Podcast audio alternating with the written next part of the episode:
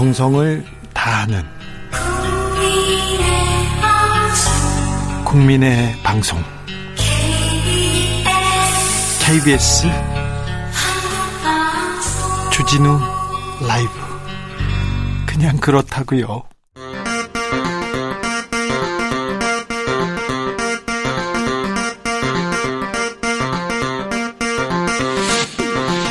주진우 라이브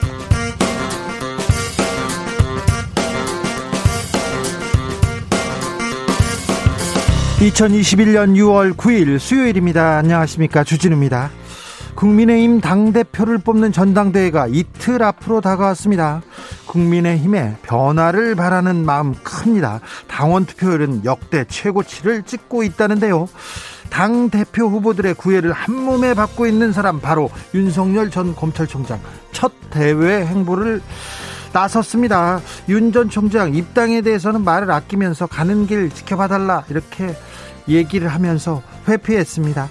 이준석 후보 여전히 강하게 치고 나가고 있죠. 여기에 나경원 주호영 후보 내가 더 국민의힘 당대표로 적임자다 이렇게 외치고 있습니다. 잠시 후에 훅 인터뷰에서 두 후보의 이야기 들어보겠습니다. 일제 강점기 강제징용 피해자들이 일본 기업을 상대로 손해배상 소송을 했는데요. 배상 책임을 물을 수 없다는 판결이 어제 나왔습니다. 판결문엔 일본 돈으로 한강의, 한강의 기적을 이뤘다 이렇게 얘기했는데 이거 일본 판사도 하기 어려운 말 아닙니까? 그런데 일본 판사의 판결문 아니었어요. 왜 대한민국 판사님이 이런 판결을 내린 건지 판사 출신 이탄희 더불어민주당 의원과 심도 있게 그 내용 들여다보겠습니다. 올 여름 휴가 떠날 수 있을까요? 해외로 떠날 수 있을까요? 정부가 백신 접종을 완료한 사람에 한해서는 단체 여행 허용한다는 내용 밝혔습니다. 백신 접종은 계획대로 착착 진행되고 있다는데요. 방역 당국은 이번 주에 백신 접종자 천만 명, 누적 천만 명을 넘을 것이라고 예, 예, 고했습니다 주스에서 자세한 내용 전해드리겠습니다.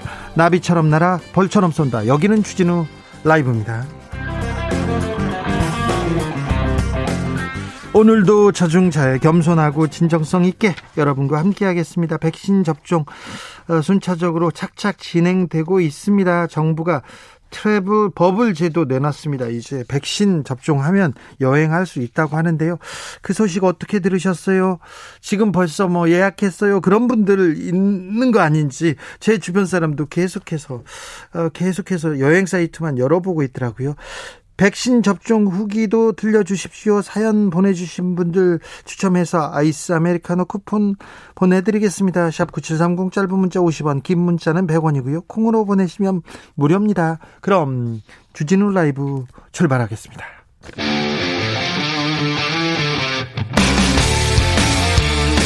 탐사보도 외길 인생 20년. 주 기자가 제일 싫어하는 것은? 세상에서 비리와 부리가 사라지는 그날까지 오늘도 흔들림 없이 주진우 라이브와 함께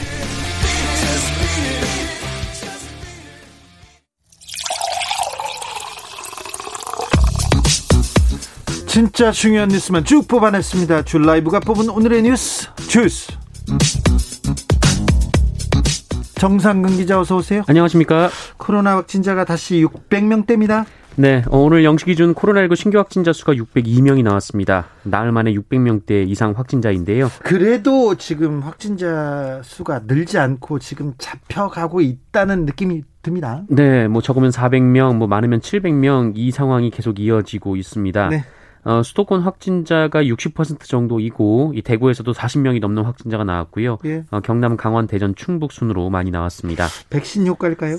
네, 백신 접종이 빠르게 이루어지고 있어서 그 어제도 70만 명 넘는 접종자가 나오면서 이 누적 접종자는 920만 명을 넘어섰습니다. 아, 이 속도면 오늘 내일 중으로 접종자가 1000만 명을 넘길 것으로 보입니다. 그 인구 대비 접종률도 18%까지 올라갔습니다. 정부가 백신 접종자에 한해서 해외 여행 허가할 예정이라고요? 네, 이 정부는 일부 방역 신뢰 국가에 대한 단체 여행을 허용하는 그 이른바 트래블 버블을 본격 추진하기로 했습니다. 아, 국토교통부와 문화체육관광부는 오늘 다음 달부터 travel bubble이 가능하도록 협정 체결의 속도를 낼 방침이라고 밝혔습니다. 예. 이 travel bubble은 이 방역 관리에 대한 신뢰가 확보된 국가들 간에 그 입국 시에 자가 격리를 면제해서 이 자유로운 여행을 허용하는 것을 의미합니다. 다만 방역 관리를 위해 이 트리블, travel bubble 시행 초기에는 어, 백신 접종 완료자만을 대상으로 단체 여행의 경우에만 허용을 하고 어, 비행기 운항 편수와 입국 규모도 일정 수준으로 제한할 방침입니다. 자, 상대국으로 거론되는 나라는 어디입니까? 네, 현재 알려진 바로는 미국의 사이판과 괌 그리고 싱가포르 등입니다. 이 직항로만 이용할 수 있고요. 이 특정 공항으로만 이용이 제한될 것으로 보입니다. 유럽 여행 지금 상품 팔고 있던데요? 네, 뭐 유럽도 언젠가 열리긴 하겠지만 그 유럽 같은 경우에는 미국에서도 아직까지 여행 주의 국가여서 뭐 물론 우리도 주의 국가이긴 합니다만 네.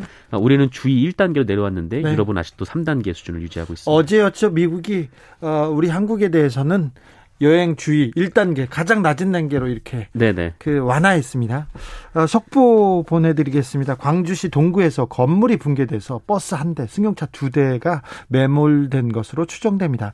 광주시 어, 건물 붕괴 현장에서 여섯 명을 구조하고 네명이 중상이라는 그 소방 당국의 발표가 있었습니다. 구조 소식 들어오는 대로 바로 전해 드리겠습니다. 아무래도 인명 피해가 없기를 간절히 바래 봅니다. 음, 민주당에서 민주당에서 부동산 전수 조사해서 다 나가라 탈당 이렇게 조치를 했습니다. 다른 당도 화답했습니다. 어, 부동산 전수조사 의뢰했다고요? 네, 이 정의당과 열린민주당, 국민의당, 기본소득당, 시대전환 등 국회 비교섭단체 다섯 개 정당이 국민권익위원회에 소속 의원들에 대한 부동산 전수조사를 의뢰하기로 했습니다. 국민의당도 여기에 포함됐습니다. 네, 어, 이에 따라 야 5당은 오늘 권익위를 방문해서 국회의원 재산 전수조사를 위한 개인정보 제공 동의서를 제출했고요. 예. 이 국민권익위가 공식 접수했습니다. 네. 어, 그리고 권, 어, 전현희 이 국민권익위원장이 오늘 기자들과 만나서 어, 이번 민주당에 대한 조사로 권익위가 객관적이고 공정한 이 정치적 중립성을 가진 기관이라는 것이 입증됐다라고 말했고요. 네. 이 조사 과정에서 민주당 출신 국회의원을 지낸 본인은 직무 회피 조치를 했다라고 밝혔습니다. 그 민주당에서 불만이 많아요. 해당 의원들이 그런 네. 걸 보면 좀 어, 강도 높게 조사를 한 것 같습니다. 그런데 국민의힘은 어떻게 하기로 했어요?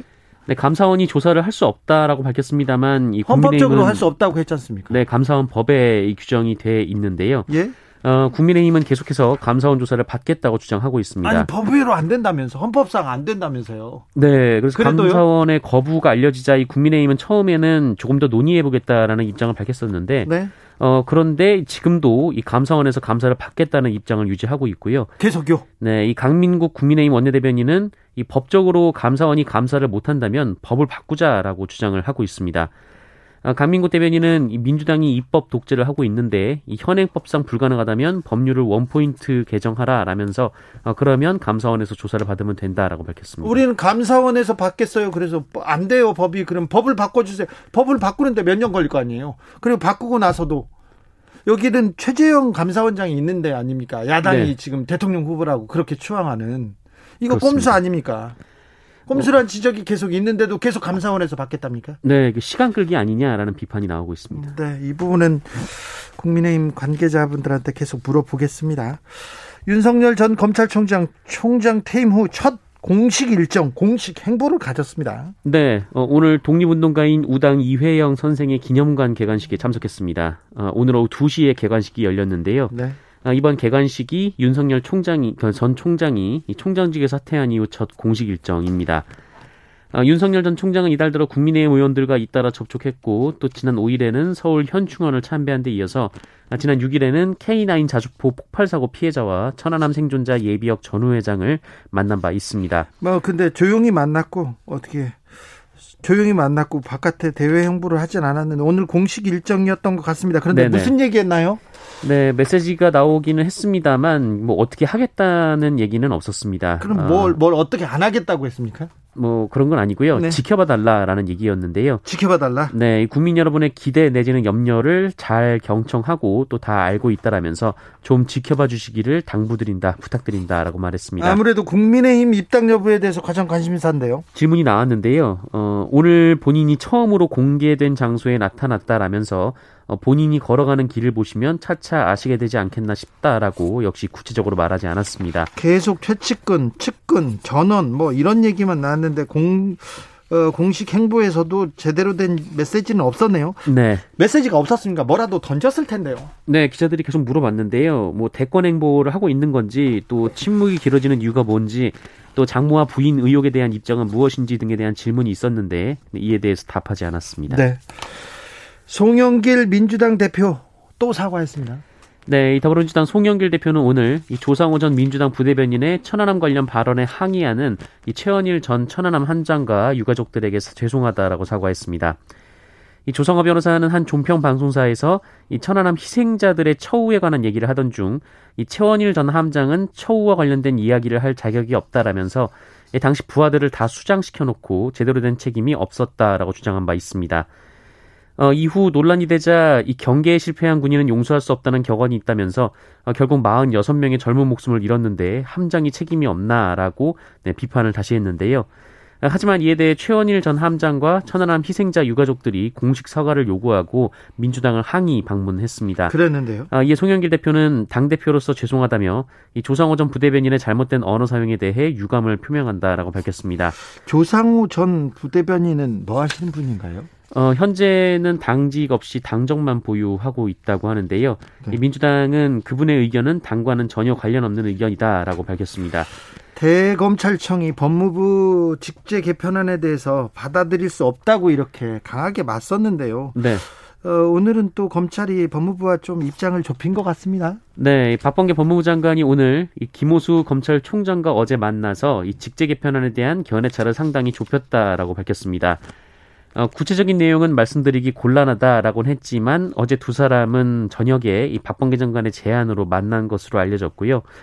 어, 박범계 장관은 그 워낙 심각한 문제로 비춰질 수 있다는 판단하에 검찰총장에게 뵙자고 했고 어, 김호수 총장이 흔쾌히 응하셨다라면서 네. 어, 법리 등 견해차가 있는 부분에서 상당 부분 의견을 좁혔다라고 다시 강조했습니다. 법무부 장관 검찰총장이 어, 이견이 있다고 하자마자 만나서 의견을 좁혔다고 합니다. 법무부 장관하고 검찰총장하고 이렇게 좀 잘 만나고 네. 소통하는 게 네. 네, 이전에 갈등과는 좀 양상이 다르다는 것을 보여주려고 했던 건 아닌가 네, 싶습니다. 네, 네, 뭐, 네. 어떤 문제가 있는 지 몰라도 잘 해결해 나갈 수 있으리라고 생각이 됩니다. 서욱 국방부 장관이 어, 사과했습니다. 네, 어, 서욱 국방부 장관은 오늘 이 성추행을 당한 공군 여중사가 극단적 선택을 해서 발견된 지 18일 만에 대국민 사과를 했습니다. 네. 어, 유족과 국민 여러분께 큰 심려를 끼쳐드리게 돼 매우 송구하다라면서 이 국방부 장관으로서 무거운 책임을 통감한다고 밝혔습니다. 네.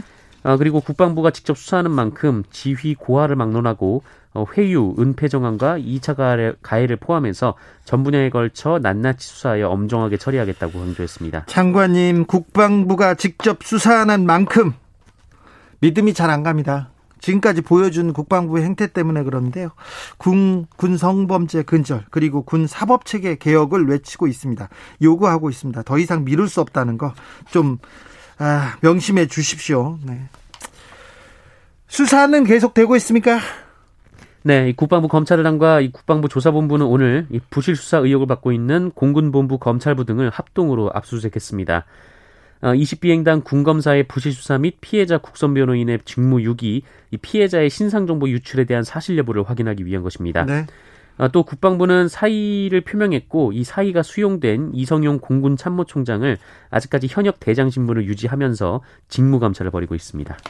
네. 어, 이용구 전 법무부 차관 사건에 대해서 경찰이 외압이 없었다고 결론을 내렸습니다. 네, 이 택시기사 폭행 사건에 대한 부실 수사 의혹을 경찰이 자체 조사한 결과 그 외압이나 경찰 윗선의 개입은 없었다는 결론을 내렸습니다. 예, 다만 당시 사건을 담당한 서초경찰서 수사관 A 경사는 특수 직무유기 혐의로 검찰에 송치하기로 했습니다. 예. 이 A 경사는 사건 5일 뒤 폭행 상황이 담긴 블랙박스 택시 영상을 확보하고도 압수나 이미 제출 요구 등 적절한 조치를 하지 않았고 어, 이를 상부에 보고하지도 않았다고 경찰은 밝혔습니다. 어, 그리고 이 A 경사의 상급자였던 당시 서초경찰서장, 형사과장, 형사팀장은 어, 이용구 전 차관이 초대 공수처장 후보로 거론되는 인물임을 알았음에도 어, 이후 벌어진 진상 파악 과정에서 평범한 변호사로 알았다라고 윗선에 허위 보고한 사실도 밝혀냈습니다. 다만 이들에 대해서는 송치 여부를 추후에 결정하기로 했습니다. 아, 그리고 이용구 전 차관에 대해서는 이 택시기사와 합의한 뒤 폭행 상황이 담긴 영상 삭제를 요청한 점 등이 어, 증거인멸 교사 혐의가 인정된다면서 함께 검찰에 송치할 방침이고요. 이 영상을 실제로 삭제한 택시기사분은 입건은 됐지만 정상 참작 사유를 명시하기로 했습니다. 네. A 경사 혼자 했을까요? 혼자 이런 결정을 했는지 경찰이 지금 명확하게 좀 어, 수사를 해서 명확한 결론을 내야 될 것 같습니다. 음, 며칠 전이죠. 어제였습니까? 강제징용 소송 각한 1심 판결이 나왔는데, 어, 이 해당 재판을 한 김양호 판사에 대한 탄핵 요구가 국민청원 게시판에 등장했습니다. 네, 이 판결에 대한 비판이 뭐 언론과 뭐 시민사회 가리지 않고 계속해서 나오고 있는데요. 네. 어, 국민들 사이에서도 이 청와대 국민청원이 올라오면서 네, 하루도 안 돼서 20만 명의 동의를 받아 청와대 답변 요건을 채웠습니다. 예. 예. 한 청원인이 어제 반국가 반민족적 판결을 내린 김양호 판사의 탄핵을 요구합니다라는 제목의 청원을 올렸고 어, 그 내용은 어, 일본 극우의 입장을 그대로 반영한 반민족적 판결이라고 주장을 하면서 어, 국제사회가 일제 식민 지배를 불법으로 보지 않고 있다고 말한 대목은 대한민국 헌법에 정면으로 도전하는 반국가적 반헌법적 행위라고 주장하기도 했습니다. 일본 극우, 일본 언론에서 참 비웃는 모습을 보면 참 아, 자괴감이 들기도 합니다. 아, 타워 크레인 노동자들이 파업에 돌입했네요. 네. 어떤 내용입니까? 네, 어제부터 이 타워 크레인 운전 노동자 3,500여 명이 총파업에 돌입을 했습니다. 총파업이네요. 네, 이 타워 크레인은 이 크레인 기사가 직접 크레인에 올라가서 조종하는 이 대형 타워 크레인 그리고 어, 리모컨으로 원격 조종하는 소형 타워 크레인 이렇게 나뉘는데요. 그런데요. 이 크레인 기사는 크레인 기사들은 이 대형 건설 현장에서 소형 타워 크레인의 퇴출을 요구하고 있습니다. 왜 그렇죠? 어, 사고 때문인데요. 네. 이 소형 타워 크레인은 전체 타워 크레인의 30%에 불과하지만 최근 3년 동안 발생한 사고의 70%가 어, 이 소형 크레인에서 났다라고 합니다. 근데 이 소형 크레인이 훨씬 안전할 것처럼 보이는데 왜 그러죠? 원인이? 네, 뭐 대부분 중국에서 싼 값에 들여오다 보니 제작 결함이 많다라는 게 이 현장 노동자들 입장인데요. 아이고. 어, 실제로 국토부도 지난 2월에 이 심각한 결함이 발견된 이 타워 크레인 120대를 퇴출시키고 예. 어, 249대에 대해서는 리콜 명령을 내렸습니다만 네. 그 사이에도 이 소형 타워 크레인들이 여전히 공사 현장에 투입되고 있고 어, 또 명령을 내린 이후에도 여덟 건의 사고가 났고 한 명이 숨지기도 했습니다. 네. 이 국토부는 소형 타워 크레인을 전수조사하고 비상 상황반을 가동하기로 했습니다. 지금 타워 크레인 노동자들이 뭘 돈을 더 달라 아니면 뭘 그 조건을 개선해 달라 이런 게 아니라 이건 생명과 직결되는 거 아닙니까 안전과 아무래도 뭐 소형 타워 크레인이라고 해도 건설 현장에서 쓰는 장비다 보니까 네. 규모가 상당히 크거든요. 그렇죠. 넘어지면은 네 이 대형 사고가 발생하곤 합니다. 계속 타워 크레인 공사하다가 누가 숨졌다 이런 보도를 계속 했지 않습니까? 그래서 이거는 어, 고쳐달라고 하고 뭐 문제가 있는 크레인 바꿔달라고 하는 건데 이걸 또 건설업주들이 안 바꾸고 있습니다. 이거는 좀 잘 살펴봐 줘야 될 것 같습니다. 택배 노동자들도 파업에 돌입했죠. 이 부분은 어떻게 돼가고 있어요? 네, 어, 올해 초부터 이어져온 택배 과로사 방지를 위한 이 정부와 택배 노사 간 사회적 합의가 결렬됐습니다. 네. 어, 이에 따라 택배 노조가 오늘부터 무기한 전면 총파업에 돌입을 한다고 선언했습니다. 어, 전에 전해드린 바, 어, 전해드린 바대로 이 쟁점은 역시 택배 분류 인력 문제인데요. 네. 아, 지난 1월에 사측이 인력 투입을 책임지기로 합의했지만 아직 안 고쳐졌다면서요. 네, 택배사는 1년 유예를 요구하고 있고요. 아, 택배비는 인상됐는데 네, 돈은 벌면서 이미 인상이 됐습니다. 아, 그리고 노조는 받아들일 수 없다는 입장입니다. 네. 이, 말씀하신 대로 이 CJ 대한통운이 250원의 택배비를 올렸는데 어, 이 택배 노동자들에겐 이 8원이 올랐다고 합니다. 진짜 파렴치하네요.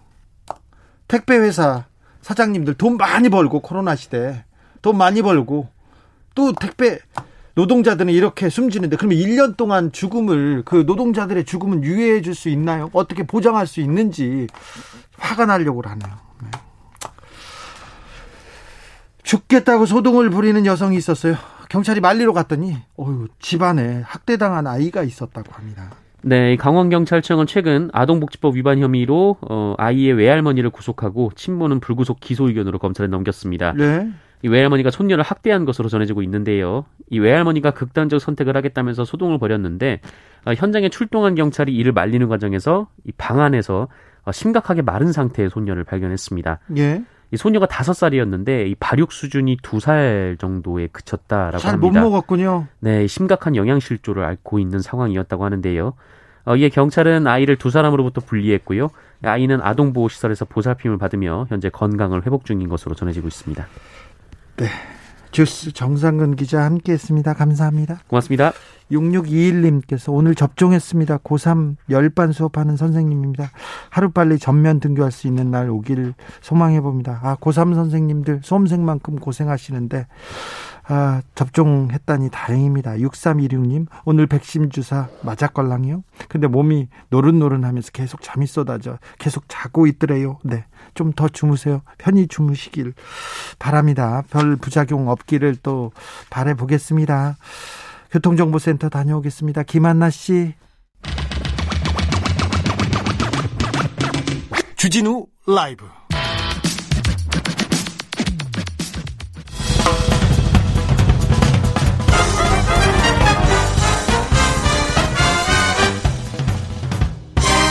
훅 인터뷰. 모두를 위한 모두를 향한 모두의 궁금증 흑 인터뷰. 일제 강점기 강제징용 피해자들이 일본 기업을 상대로 소송을 냈죠. 그런데 우리 법원이 1심 법원이 배상 책임 물을 수 없다면서 판결을 각하했답니다. 각하.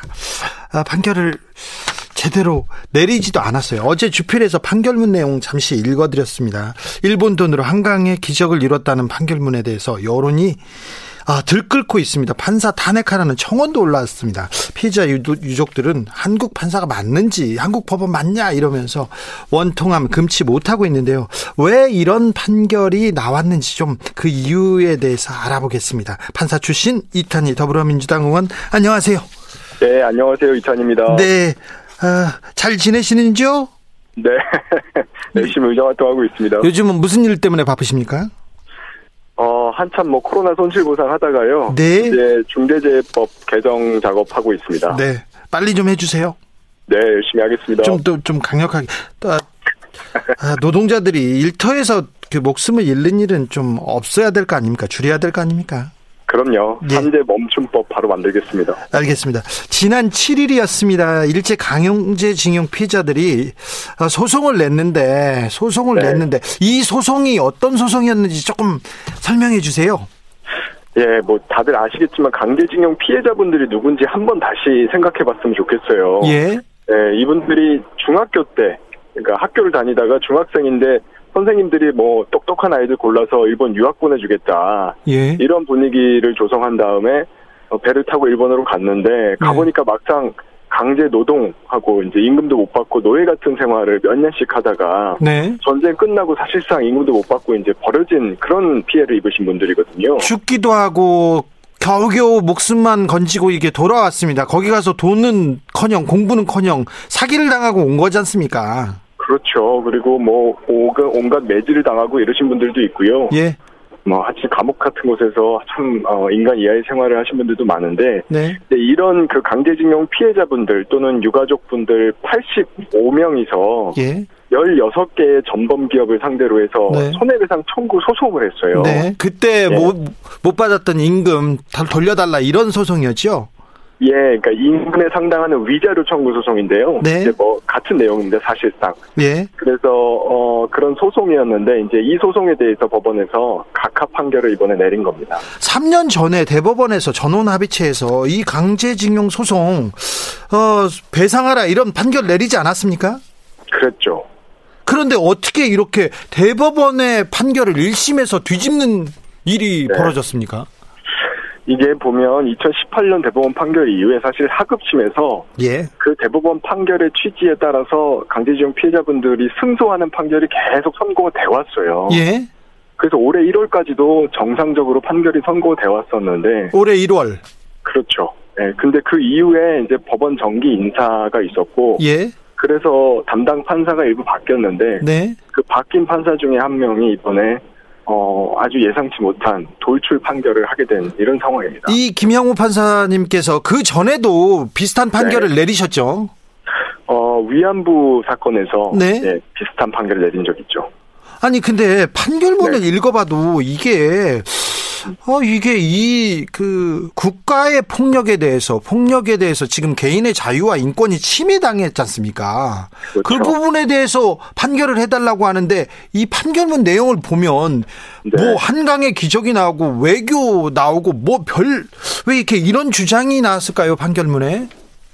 저도 이제 보고 딱 든 생각이 예, 이거는 포장은 법리지만 네, 내용은 극우다. 예, 네, 저도 그런 생각이 딱 들었어요. 예. 그러니까 통상 판사들이 판결문에서 쓰지 않는 표현들이 마구 등장을 하고요. 예, 그래서 놀랐어요. 예, 법리와 무관한 네. 어떤 사적인 가치관들의 반영이라고 보이는 표현들이 너무너무 많았어요. 아, 그렇죠. 조금 일반적으로 판결문에 담긴 문구와는 좀 다르지요, 표현이. 많이 다르죠. 예, 네. 제가 뭐 대표적인 걸 하나 뽑아서 말씀을 드리면요. 네, 판결문 33페이지에는 이런 내용이 있어요. 예, 그러니까 강제징용 사안이나 독도 영유권 주장 사안이나 아니면 위안부 사안 같은 사안들은 만약에 국제재판에 회부가 되면 대한민국으로서는 모든 사안에서 승소해도 얻는 것이 없거나 승소해도 국제관계의 경색으로 손해다. 이렇게 판사가 판결을 썼거든요. 이거는 정치인들이 그것도 골방에서 하는 얘기인데 우리 정치인이 아니라 일본 정치인들이 하는 얘기 아닙니까? 아, 그런데다가 판사가 판결문에 승소해도 손해다. 예, 이거는 이제 판사가 자기가 무슨 일을 하는 사람인지 잘 인식하고 있는가 이런 의문이 드는 내용이죠. 판사는 법대로 재판을 하는 사람이고 그렇죠. 법에 따라서 승소할 사람이 있으면 승소시켜주는 게 판사의 일이거든요. 예, 그런데 그런 사람이 이거는 승소해도 손해다 예, 이런 문구를 쓴 거예요. 그러니까 제가 비유를 하자면 뭐 경찰관이 도둑 잡아야 되는데 예, 도둑 잡아도 손해다 이러면서 도둑 안 잡고 예, 소방관이 불 꺼야 되는데 불 꺼도 손해다 이러면서 불 안 끄고 예. 뭐 이러는 거랑 비슷한 상황인 거죠. 그럼 법이 왜 있습니까? 왜 재판을 받습니까? 정말 답답한 판결입니다. 아, 판결은 존중받아야 됩니다. 법과 양심에 따라서 하는 판결은 존중받아야 되고, 특별히 판사 출신들은 판결에 대해서 얘기하는 거에 대해서 좀 금기시하고 있는데, 판사님 출신인 이탄희 의원이 이 정도 얘기하는 거 보면, 이 판결문은 굉장히 논란이 될 수밖에 없는 판결문입니다. 그렇죠. 네. 법원 내에서도 굉장히 돌출적인 판결이라는 판, 그런 평가가 많더라고요. 예. 그런데요, 판사님, 저, 판사님이라고 계속 부르네. 저는 판사, 판사 때 만나가지고요. 네. 어, 이탄희 의원님 어떻게 생각하는지 몰라도 법원에 네. 대한, 재판에 대한 신뢰가 그렇게 높지 않습니다. 사법농단 재판, 그때 그렇죠. 네. 일제 강제징용 판결을 둘, 그 판결을 앞두고 양승태 사법부가, 맞습니다. 어, 박근혜 청와대하고 이렇게 외교를 얘기하고 정치를 말했던 거 아닙니까? 그게 농단이었죠. 네, 그 당시에 이제 강제징용 피해자분들이 살아있을 때 강제징용 피해자분들 승소하는 판결이 선고되지 않도록 네. 계속해서 김기춘 비서실장이 대법관으로 대법관들을 이제 비서실장 공관으로 불러서 예. 판결문이 연기되도록 논의를 하고 그래서 실제로 그런 내용들이 재판관들한테 전달이 돼서 예. 판결에 개입됐던 그런 내용들이 다 사실 확인이 됐죠. 예, 예. 그래서 저는 이번 판결을 보고 사법농단이 그대로 떠올랐습니다. 네.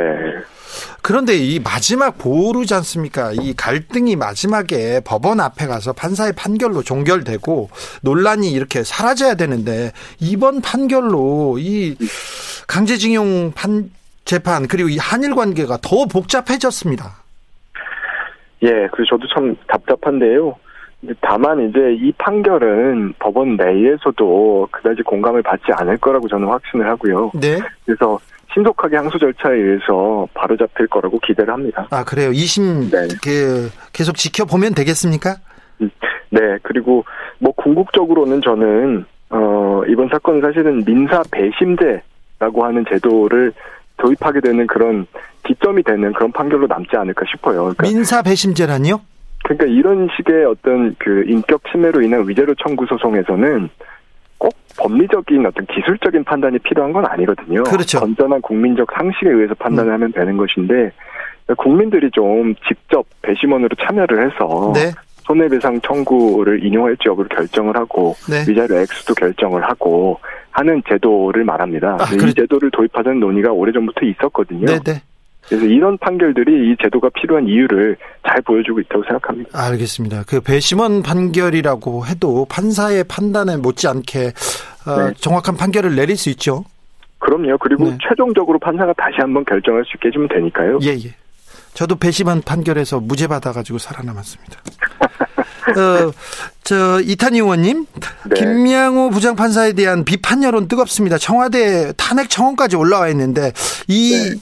김 판사에 대한 공분 어떻게 보고 계십니까? 뭐 저는 사실 국민들의 분노는 충분히 이해를 하고요. 다만 이제 이 사건은 내용적 측면에서 보면 그 판결이 황당한 판결이 선고가 된 경우지 뭐 재판에 개입한 경우는 아니어서 예? 탄핵보다는 저는 빠른 항소 절차로 바로 잡는 게 더 낫지 않을까 개인적으로 그런 생각입니다. 알겠습니다. 탄핵보다는 2심에서 어떤 결과가 나오는지 지켜보자. 네. 지켜보겠습니다. 아, 의원님 이것도 물어볼게요. 판사 네. 탄핵과 관련해서 헌정사상 네, 네. 최초로 탄핵된 임성근 전 부장판사. 어, 이분이 헌법재판소로 이렇게 갔지 않습니까? 들고 갔지 않습니까? 어떻게 네. 돼가고 있습니까? 어 지금 변론기일이 내일 잡혀서요. 예. 내일 오후 2시에 첫 번째 변론이 열릴 예정입니다. 네. 네. 어, 아무튼 큰 의미가 있습니다만 그 네. 임전 부장판사가 지금 현직이 아닌 관계로 네. 어, 탄핵 심판 각하 결정 내려질 것이라는 전망이 있는데요. 이 전망은 네. 어떻게 생각하세요? 저는 사실 이거 핵심이 각하 여부에 있는 건 아니고요. 예, 예. 이 임전 부장판사의 행위가 위헌이었는지 여부를 네. 확인받는 게 핵심입니다. 그렇죠. 그러니까 의원이라고 만약에 하면 여러 가지 부수적인 효과들이 있거든요. 예. 이 임전 부장판사가 공직에 다시 복귀할 수 있느냐 이런 부분들 다시 논의할 수 있고요. 전관 변호사로서 로펌에 가서 천문학적인 수입을 받도록 허용할 거냐 네. 이 부분도 다시 재론할 수 있거든요. 네. 그래서 각하 여부와 무관하게 위헌 확인이 되는지 이 부분에 우리가 집중을 해야 되고요. 나아가서 어, 앞으로 판사들이 재판에 개입하면 안 된다라고 하는 그 행위 기준 예. 이 설치가 되면 충분히 이 판결의 목적은 달성된다. 네. 이렇게 보고 있습니다. 그래서 사법농단 그 재판이 중요한 거고 어떻게 다시는 정치한테 정치한테 이게 어, 결탁하거나 굴복하지 않는 그런 사법부가 돼야 되지 않습니까? 그렇죠. 그런데 사법농단 판사님들 중에 네. 양승태 전 대법원장, 임종원 전 차장 그리고 다른 대법관님들 재판은 질질 계속 미뤄지고요. 다른 판사님들은 대형 로펌에 다 취직해가지고 돈 많이 벌고 계시던데요. 그래서 저도 이 임전 부장판사에 관한 판결에서 예. 행위 기준이 빨리 설치되면 설치되는 게 필요하다 이 말씀 계속 드리는 거예요. 네, 거기 기준이 있어야 그 기준에 따라서 다른 판사들도 이 행위가 위헌적인 행위였기 때문에 앞으로 변호사로서 활동을 하거나 아니면 공직에 복귀하는 게 안 된다라고 네, 하는 후속 절차가 가능하거든요. 네, 좋은 헌재 결정을 기다립니다. 네. 헌재에서도 좀 현명한 판단이 좀 아, 결정되길 빕니다. 이게 사법부에 대한 사회법부에 대한 신망 그리고 사법부가 바로 서야 우리 국가가 바로 선 서는데요. 마지막에는 사법부에 우리가 호소하지 않습니까? 어, 타, 판사 탄핵 앞장선 국회의원이다. 굉장한 국회의원이다. 이렇게는 판사님을 아, 이, 이탄희 판사 판사 의원을 알고 있어요. 다 잘 알고 네. 있는데 이거 말고도 지금 어, 네. 가장 공들이고 있는 법안은 뭡니까? 어떤 일에 지금 주력하고 예. 계신지요? 제가 최근에 그 중대재해법 개정안을 발의하면서 노동자 목숨값 올리기라고 하는 프로젝트를 하고 있어요. 이게 뭐죠? 어, 이제 산재 사망 사고 계속 뉴스를 접하고 계실 텐데요. 네. 혹시 산재 사망 사고가 발생했을 때 그 안전규제 위반한 업주들이 벌금 얼마 정도 선고받는지 혹시 아세요? 우- 저희 청취자들은 알아요. 저희가 매일 아? 어, 매일 방송을 해가지고 50만 원, 200만 원 막 이렇게 벌금 조금 맞아요. 내고 이렇게 피해 갑니다. 네, 사망자 한 명당 뭐 50만 원, 80만 원 선고된 경우도 있고 예. 평균적으로 한 450만 원 수준이다 이런 이제 통계도 있는데요. 네. 이것 때문에 이제 업주들 입장에서 노동자들 목숨 보호하기 위한 안전장치에 드는 비용보다 예. 그냥 죽도록 방치했을 때 드는 비용이 훨씬 작은 거예요. 목숨값이 안전값보다 훨씬 싸니까 계속 이런 일이 있는 거 아닙니까? 맞습니다. 그래서 정말로 산재 멈춤 이라고 하는 것을 달성을 하려고 하면 네. 죽도록 방치했을 때 그 비용을 올려야 됩니다. 어느 정도요? 어, 저는 처음에 산재 관련돼서 그 중대재해법 발의를 할 때 벌금형 하한을 1억 예. 원으로 제시를 했었어요. 1억이라니요. 좀 더 올리셔야 되는 거 아닙니까? 그때 이제 노총하고 여러 이제 사회 집단들이 합의를 하면서 네. 이제 어느 정도 타협을 한 안이었죠. 근데 네. 그게 올해 1월 8일에 중대재해법 통과가 되면서 네. 삭제가 돼 버렸어요. 네. 삭제됐어요? 저는- 1억 원이? 맞습니다. 그래서 지금대로라면 내년 1월 달에 중대재해법 시행이 돼도 그래도 또 200만 원, 다시 400만 벌금 원이네. 예. 그럴 수가 있는 거죠. 예. 그래서 그렇게 되면 맹탕인 거잖아요. 예. 그래서는 안 된다. 이런 생각으로 중대재해법에 다시 벌금 한 1억을 넣자라고 네. 하는 개정 작업을 하고 있습니다. 한 100억 정도로 올려야 되는 거 아닙니까?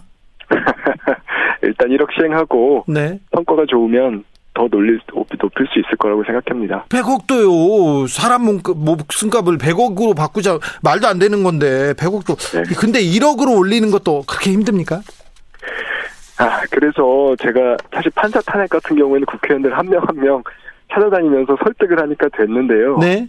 이 중대재해법 같은 경우에는 이해 당사자들이 많아서인지 그걸로 잘 돌파가 안 되더라고요. 아, 그게요. 그게 판사 탄핵보다 어려워요. 예, 그래서 좀 국민들께서 많이 관심 가지고 네. 이 노동자 옥순값 올리기 프로젝트에 좀 같이 동참해 주시면 감사하겠습니다. 의원님, 네. 어떤 의원이 이 목숨값 올리기 잘 안 도와준다 하는 사람이 있으면 저한테 좀 알려주세요. 저희 방송에서 크게 외치고 다니겠습니다. 네, 고맙습니다. 네, 아무튼 사법부가 제대로 서야 되는데요. 그리고 목 노동자 목숨값도 목숨값이 아니라 노- 목숨을 잃는 일은 없어야죠. 이거 좀 더 힘써 주십시오. 네, 열심히 하겠습니다. 지금까지 이탄희 더불어민주당 의원이었습니다. 감사합니다. 들어가겠습니다.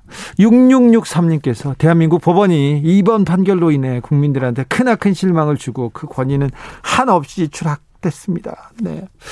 광주 광역시 동구 학동에서 철거 중인 건물이 무너지는 사고가 발생했습니다. 현장 구조가 지금 이어지고 있는데요. 소방 당국에 따르면 현재 3명 사망, 3명은 중상이고요. 경상 4명이라고 합니다. 속보가 나오는 대로 또 알려드리겠습니다.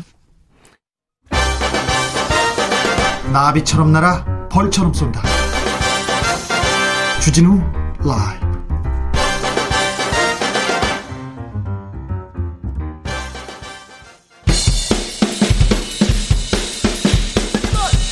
틱탁 틱탁 틱탁 현란한 입담의 환상 드리블. 오늘 이 뉴스를 주목하라. 이슈 티키타카.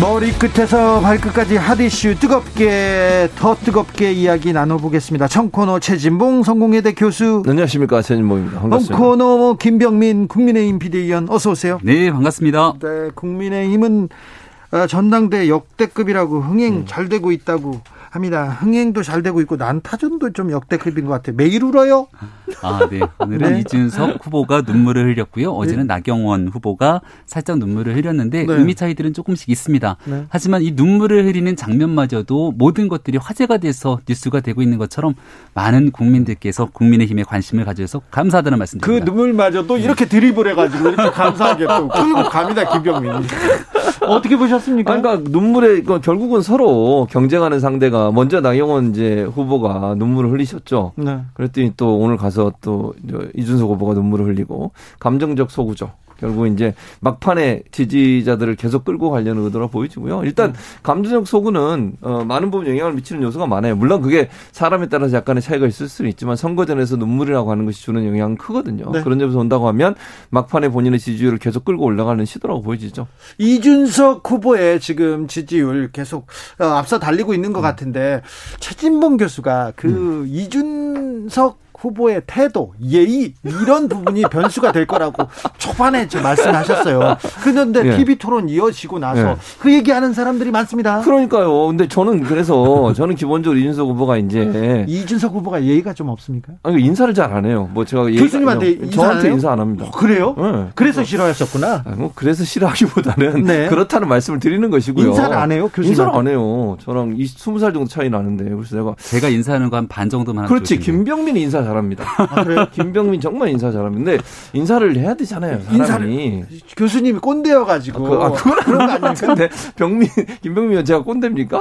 아니 아니요. 저랑 아니에요. 사실은 같이 있으면은 저는 그냥 형 같아요. 네, 네. 네, 그러니까 굉장히, 저는 네네. 근데 그래서 저는 이런 부분들이 물론 이제 이준석 후보의 그런 부분들은 사적인 부분이니까 네. 저는 저는 알지만 일반 이제 국민들은 잘 모르시잖아요. 왜냐면 언론에 나온 모습만 보시는 거니까. 제가 이준석 후보에 대한 변명을 하나 하면 예. 미국서 공부했잖아요. 저도 미국에서 13년 스타일. 살았는데. 이- 약간 그게 예의가 없다고 느껴질지 모르겠지만 음. 실제 만나서 같이 지내보면 그게 예의가 없는 게 아니라 그냥 이준석 후보의 스타일입니다. 스타일. 예, 네. 그렇기 때문에 American 스타일. American 스타일. 그 그러니까 나는 미국에서 교수도 했는데. 그러니까요. American 13년 살았다니까. 전혀 그런. 느낌이 안 나요. 굉장히 최진봉 교수님 뭐 좀 버터 냄새가 안 나죠? 한국 스타일이야. 한국 스타일이야. 아, 네. 아, 그렇죠. 자, 그럼 이준석은 American 스타일, 최진봉은 한국, 한국 스타일 스타일. 이렇게. 예. 아니 그래서 저는 이준석 후보가 갖고 있는 그게 되게 부럽기도 한게 음. 예의가 없다고 느끼지만 전혀 신경 안 쓰는 거예요. 본인 하고 싶은 대로 안 하는 써요. 거고. 맞아요. 근데 한국 스타일대로 이준석 후보가 했으면 전당대회에서 이렇게 못 합니다. 신경 써야 될 게 너무 많거든요. 본인이 하고 싶은 대로 하는 거예요. 중진들이 뭐라 하거나 말거나 본인 스타일대로 가니까 거기에 대해서 또 나름대로 매력을 느끼는 사람들이 많았기 때문에 그게 꼭 좋다 틀리다 장단점을 얘기하기는 좀 어렵지 않을까 아. 또 그 예의 없음을 가지고 그렇게 또 부- 포장하시는 또 김병민 의원.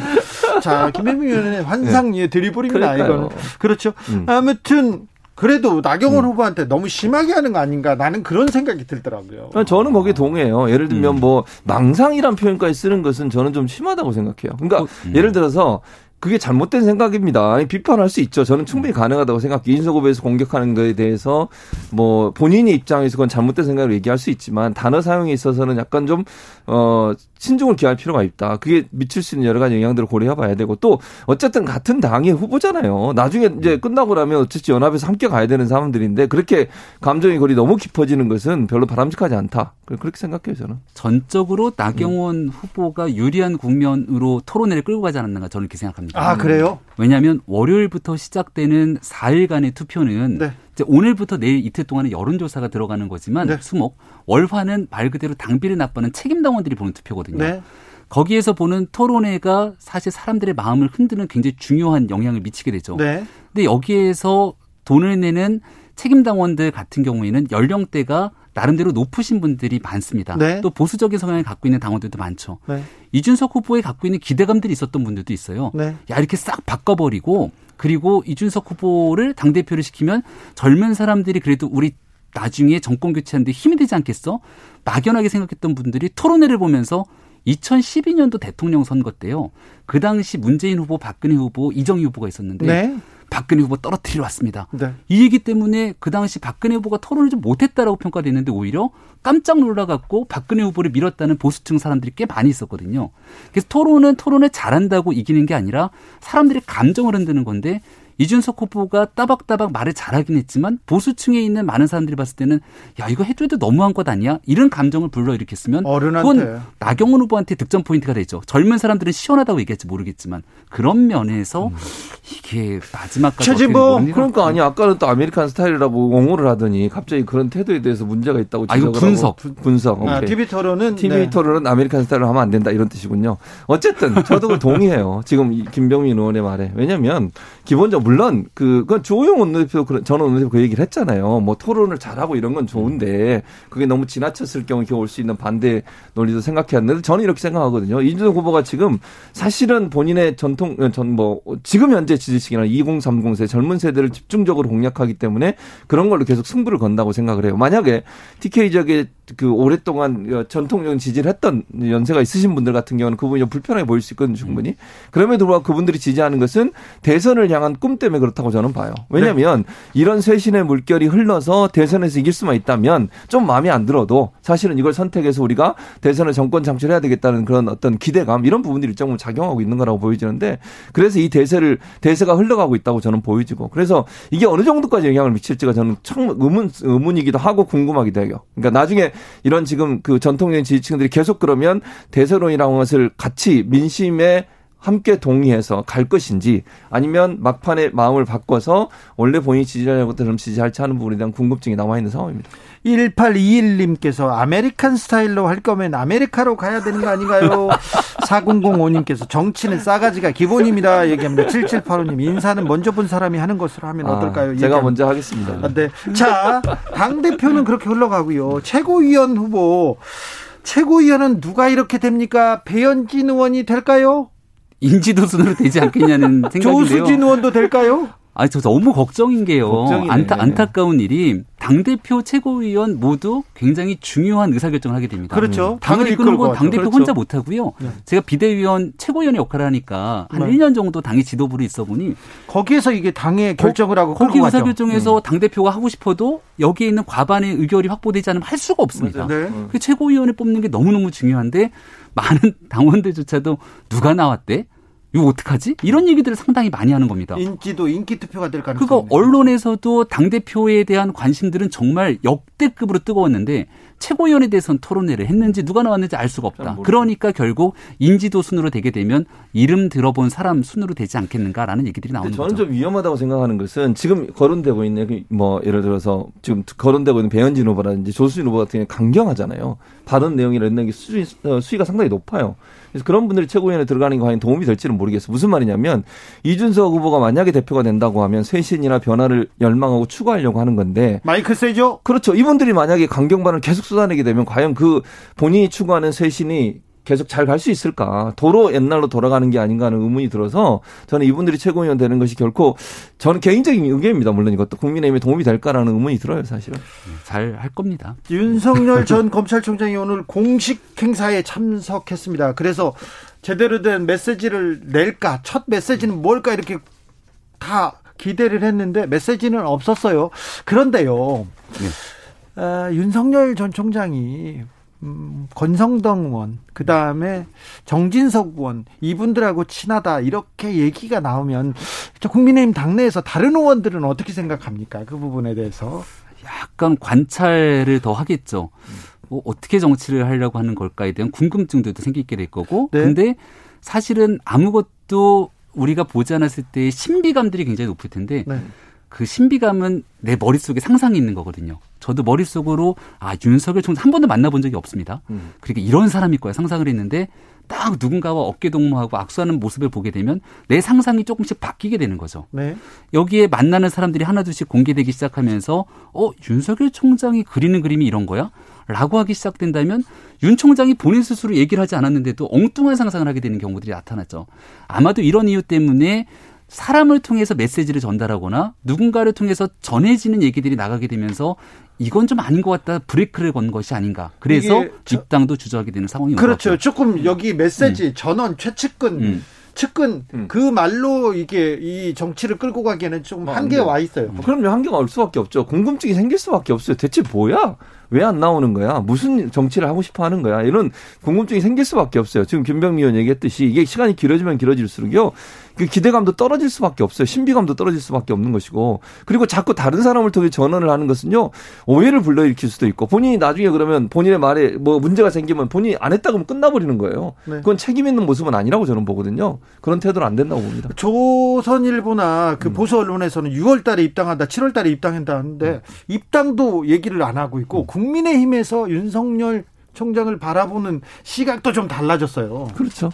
일단은 우리가 전당대회가 있기 때문에 전당대회가 끝나고 나서 새 지도부가 구성되면 국민의힘이 어떤 모습을 갖출지는 아무도 모릅니다. 네. 내부에 있는 저조차도 사실 가늠이 잘 안 돼요. 걱정이 되죠. 이준석 후보가 됐을 때는 어떤 그림일까? 아니면은 여론조사 결과 이준석 후보가 높지만 대역 전국으로 나경원 후보가 됐을 경우는 어떤 상황일까?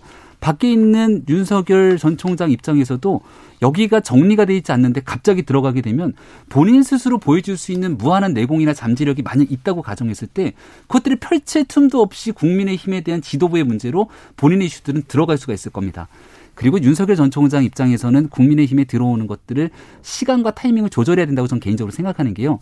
제가 아까 신비감과 기대감을 얘기했잖아요. 저뿐만 아니라 많은 국민들이 과거에 국회에서 나왔던 윤석열 총장의 거침없는 행보를 보면서 아 이럴 거야 기대를 할 겁니다. 근데 그 모습을 정치적으로 보여주기 전에 국민의힘의 사람들이랑 같이 막 움직이는 모습을 보면 윤석열의 정치가 뭔지 보이기 전에 기존에 있었던 사람들의 이미지가 워낙 강해서 여기에 묻힐 수 있다는 거죠. 전 최소한 한 달 정도는 윤석열의 시간을 먼저 보여줘야 되기 때문에 그 메시지를 본인 스스로가 내세우면서 행보를 펼칠 공산이 크다고 봅니다. 우려하는데요, 많이 걱정하는데.